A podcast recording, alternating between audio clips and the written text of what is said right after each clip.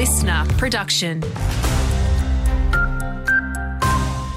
G'day, I'm Dan McRae with your local news. A 41 year old man's been charged after a house fire in Maryborough overnight.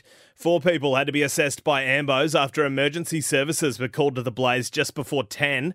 The man fronted the Maryborough Magistrates Court this morning on multiple charges, including entering with intent and endangering property with fire. The interim police commissioner has hit the ground running. Katarina Carroll finishes up in the top job next week with Steve Gollschewski to take over, while a selection process is undertaken to fill the role permanently. He says he won't be keeping the seat warm, admitting he intends to apply for the position. There needs to be that commitment. Uh, there needs to be the ability to get on with what needs to happen um, and build on what's already happening. He also says he'll be implementing changes within the force when he takes over next month, but remain tight lipped on the details. Mould poses a serious risk to our health, yet fewer Wide Bay locals are addressing outbreaks in our homes. That's according to the University of the Sunshine Coast microbiologist Ipek Kurtböke.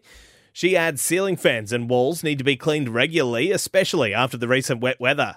Most of the houses are becoming moldy and the maintenance is low with the current economic situation. They may not be able to afford most people.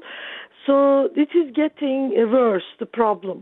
And finally, an RSPCA spokesperson says pet adoption fees help keep their doors open.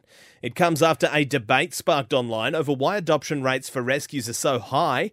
Spokesperson Emma Lagoon says on average, one adult dog in care for 78 days costs the organisation over $2,000. She says the costs also cover pre adoption medical checks, treatments, and microchipping these highly desirable dog breeds usually get adopted within a week. And unfortunately, we see our other animals, like our larger dogs, sitting and waiting for months. So the cost for caring for these guys essentially is like a pay it forward with those adoption